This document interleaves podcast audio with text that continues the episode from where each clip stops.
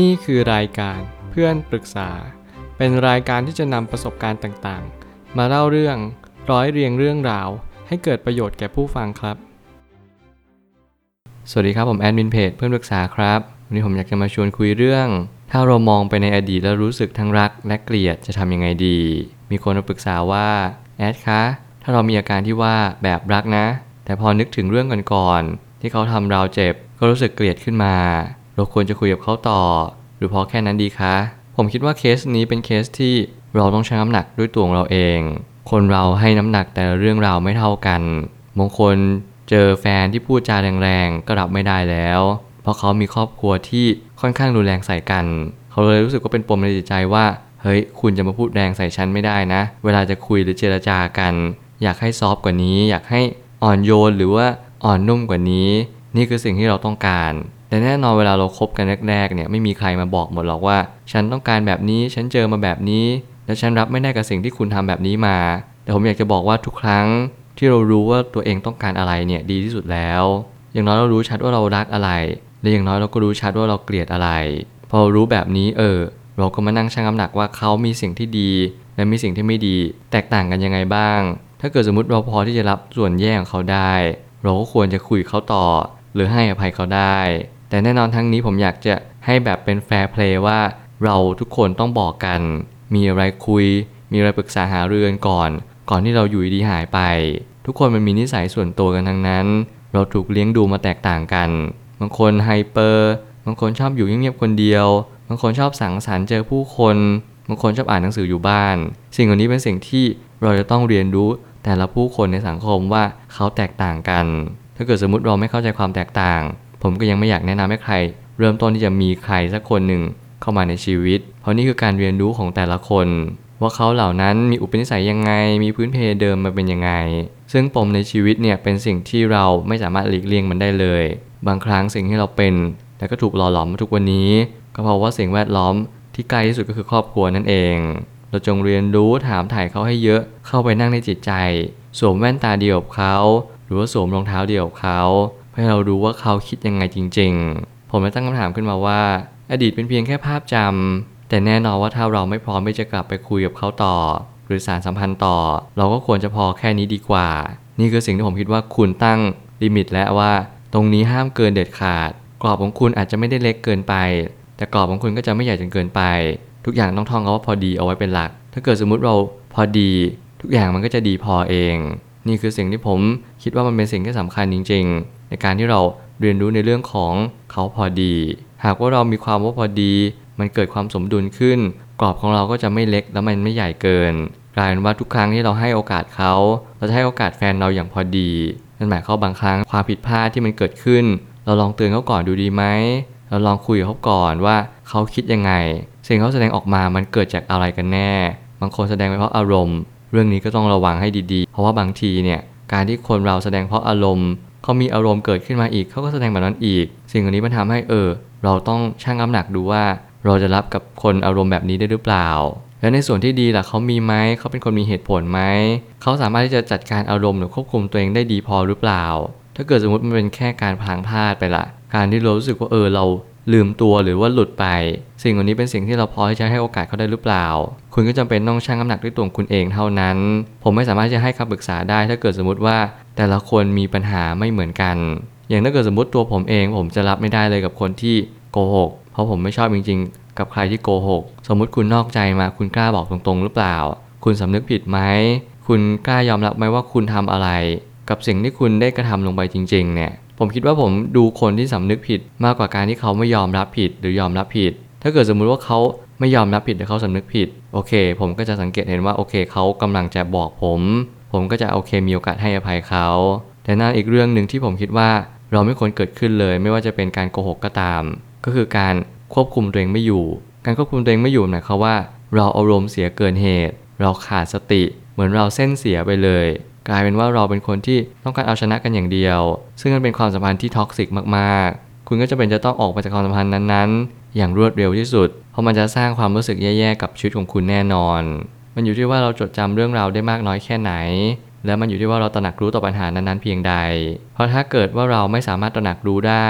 มันก็จะแย่ลงในอนาคต เรื่องนี้ผมคิดว่าเราต้องชั่งน้ำหนักอีกเหมือนกัน ว่าเราจดจำเรื่องราวได้มากน้อยแค่ไหน บางคนขี้ลืม บางคนจำเก่งมากๆ นั่นหมายความว่าผ่านไป 5 ปี 10 ปีเขาก็ยังจำได้อยู่ สิ่งนี้แหละเป็นสิ่งที่ยากจริง ๆ ในความสัมพันธ์ ผมไม่ได้บอกให้คุณลืมหรือให้คุณจำแต่ผมอยากให้คุณอยู่กับมันให้เป็น การอยู่กับอารมณ์ต่างๆเนี่ยเป็นสิ่งที่ยากมากๆ เพราะเราจดจำมันได้ทุกเรื่อง ทุกอารมณ์ ทุกอิริยาบถสิ่งนี้มันเหมือนกับว่ามันมาหลอกหลอนเรา ให้เรากลัว ให้เราเกลียดใครสักคนหนึ่ง ซึ่งแน่นอนผมก็กล้าพูดว่า ผมก็มีส่วนที่จะเป็นแบบนั้น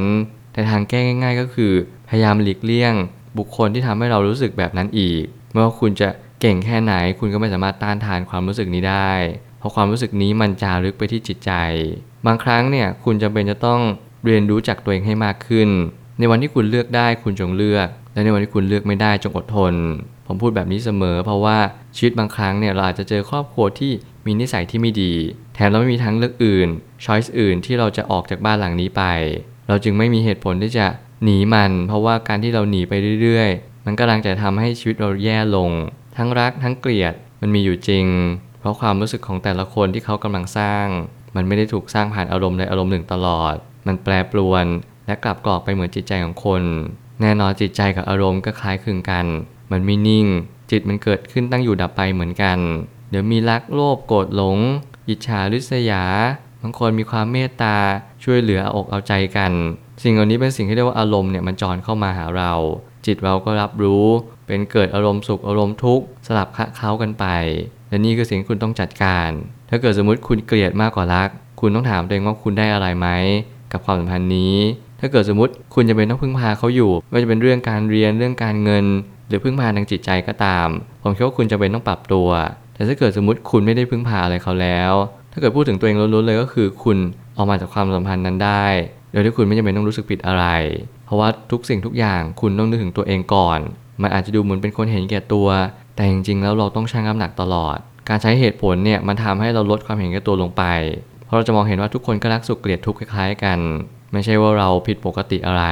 ถ้าเราลองสร้างกรอบเวลาขึ้นมา เพื่อกำหนดความรู้สึกให้ชัดเจน เราจะพบว่าทุกครั้ง เรามักจะปล่อยให้ความเจ็บปวดถล่มลึกเกินกว่าที่เราจะต้านทานไหวจงออกมาจากความสัมพันธ์ที่คิดว่าไม่ดีโดยเร็ว นี่คือสิ่งที่เป็นสัญญาณเตือนที่ชัดเจนที่สุด ว่าถ้าเกิดสมมติว่าเราปล่อยให้ความเจ็บปวดถล่มลึก มันจะกัดกินจิตใจของเรา แล้วมันทำให้เรากลัวขยาดกับความรู้สึกนี้ไปเลย พยายามเรียนรู้ในเรื่องของ safety card margin of safety ส่วนเผื่อความปลอดภัยของความรู้สึกเอาไว้บ้าง ไม่อย่างนั้นเนี่ยมันกลายเป็นว่าเราจะกลัวขยาด เราจะไม่สามารถที่จะเจอคนเหล่านี้ได้อีกแล้ว ซึ่งผมกล้าพูดเลยว่าคนที่ไม่ดีในสังคมเนี่ยเยอะกว่าคนที่ดีในสังคม คุณเอาพลังไหนไปสู้กับเขา ถ้าคุณอดทนไม่ได้เลย ถ้าคุณมองว่าคุณจะหาคนที่ดีที่สุดในชีวิต ผมกล้าพูดว่ามันมีน้อยมากๆ ถึงแทบจะไม่มี ไม่ว่าจะเป็นผมหรือคุณก็มีโอกาสเจอคนดีน้อยจริง ๆ ไหนจะเป็นการแวดล้อมโคจรร่วมกัน หรือว่าการที่เราคบหากัน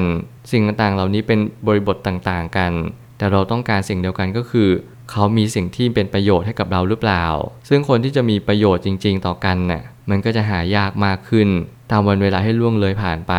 เพราะคนเราก็มักจะไม่อยากทำอะไร อยากจะรอคอยวาสนา รอคอยโชคลาภให้มาถึงตัวเรา เราก็มักจะดูดวง หรือว่าไปสายมูเพื่อให้ทุกอย่างมันดีขึ้น โดยที่ตัวเราไม่เคยทำอะไรเลยให้มันดีขึ้น แล้วนี่คือมนุษย์ มนุษย์มีความขี้เกียจเป็นพื้นฐาน คุณจะเป็นต้องเรียนรู้ในเรื่องเหล่านี้ให้มาก ๆ สุดท้ายนี้ บางคนก็ลืมง่าย แต่บางคนก็ลืมยากเขาว่าลืมอาจจะไม่สามารถใช้ได้จริงในทางความรู้สึก เพราะมนุษย์ไม่ได้ออกแบบให้จำเป็นความทรงจำเป็นหลัก แต่จะจดจำผ่านความรู้สึกที่มีต่อบุคคลนั้นๆเป็นหลัก เมื่อมนุษย์นั้นจำภาพเป็นความรู้สึก เราจะไม่จำภาพเหล่านั้นเป็นความทรงจำนั่นหมายความว่าจริง ๆ แล้วสมองเรามีหน้าที่จดจำนั่นแหละ แต่ว่าจริง ๆ แล้วเราเนี่ยจะจำแล้วเราก็รู้สึกต่อเลย มันหมายความว่าเราไม่ได้จำเป็นภาพ แต่เราจำเป็นความรู้สึกแทน ซึ่งนั่นจะเป็นเหตุผลว่าเราทำไมเราถึงไม่สามารถที่จะ ก้าวข้ามผ่านปัญหาบางปัญหาไปได้ เพราะเรายังรู้สึกกับมันอยู่ ผมไม่ได้บอกว่าให้คุณไม่รู้สึกกับความทรงจำนั้นๆแต่ผมอยากให้คุณลองมองเป็นประสบการณ์ ลองมองว่าคุณได้อะไรกับมัน บางเหตุการณ์ที่มันผ่านเข้ามาในชีวิตของเรา มันมักจะมาบอกอะไรกับเราเสมอ มันบอกให้เราเตรียมตัวรับมือกับความจริง หรือมันอาจจะบอกให้เราเรียนรู้ว่านี่คือสังคม นี่คือชีวิตมนุษย์ เราทุกคนกำลังอยู่บนโลกของการที่มีอะไรที่ดีขึ้นน้อยลงมากๆ ความไม่ดีมันกำลังจะถาโถมมา ที่ทุกๆคนไม่ว่าคุณจะอยู่ตรงไหนทำอะไรอยู่ นี่คือสิ่งที่คุณต้องเรียนรู้กับมัน คนดีคนไม่ดีมันเป็นเรื่องของพฤติกรรมของมนุษย์แต่แน่นอนถ้าเกิดสมมติเราต้องการสิ่งที่ดีในชีวิต ผมอยากให้ทุกคนเป็นคนดี อย่างน้อยเราดีกับตัวเองเราอบกอดตัวเองได้ไหมไม่ว่าคุณจะเจออะไรอยู่ คุณแค่รู้สึกว่าโอเค วันนี้ฉันเจอแบบนี้พรุ่งนี้ฉันก็อาจจะเจอแบบอื่นก็ได้ไม่ว่าคุณจะเจอทั้งสุขหรือทุกข์คุณจงเตรียมตัวรับมือที่จะมีการเปลี่ยนแปลงเข้ามา อย่ายึดติดถือมั่นกับบางสิ่งบางอย่าง เพราะบางสิ่งบางอย่างนั้นไม่อยู่กับเราตลอดไปอย่างแน่นอน ผมเชื่อทุกปัญหาย่อมมีทางออกเสมอ ขอบคุณครับ รวมถึงคุณสามารถแชร์ประสบการณ์ ผ่านทาง Facebook Twitter และ YouTube และอย่าลืมติด Hashtag เพื่อนปรึกษาหรือ f r ร e n d Talk ด้วยนะครับ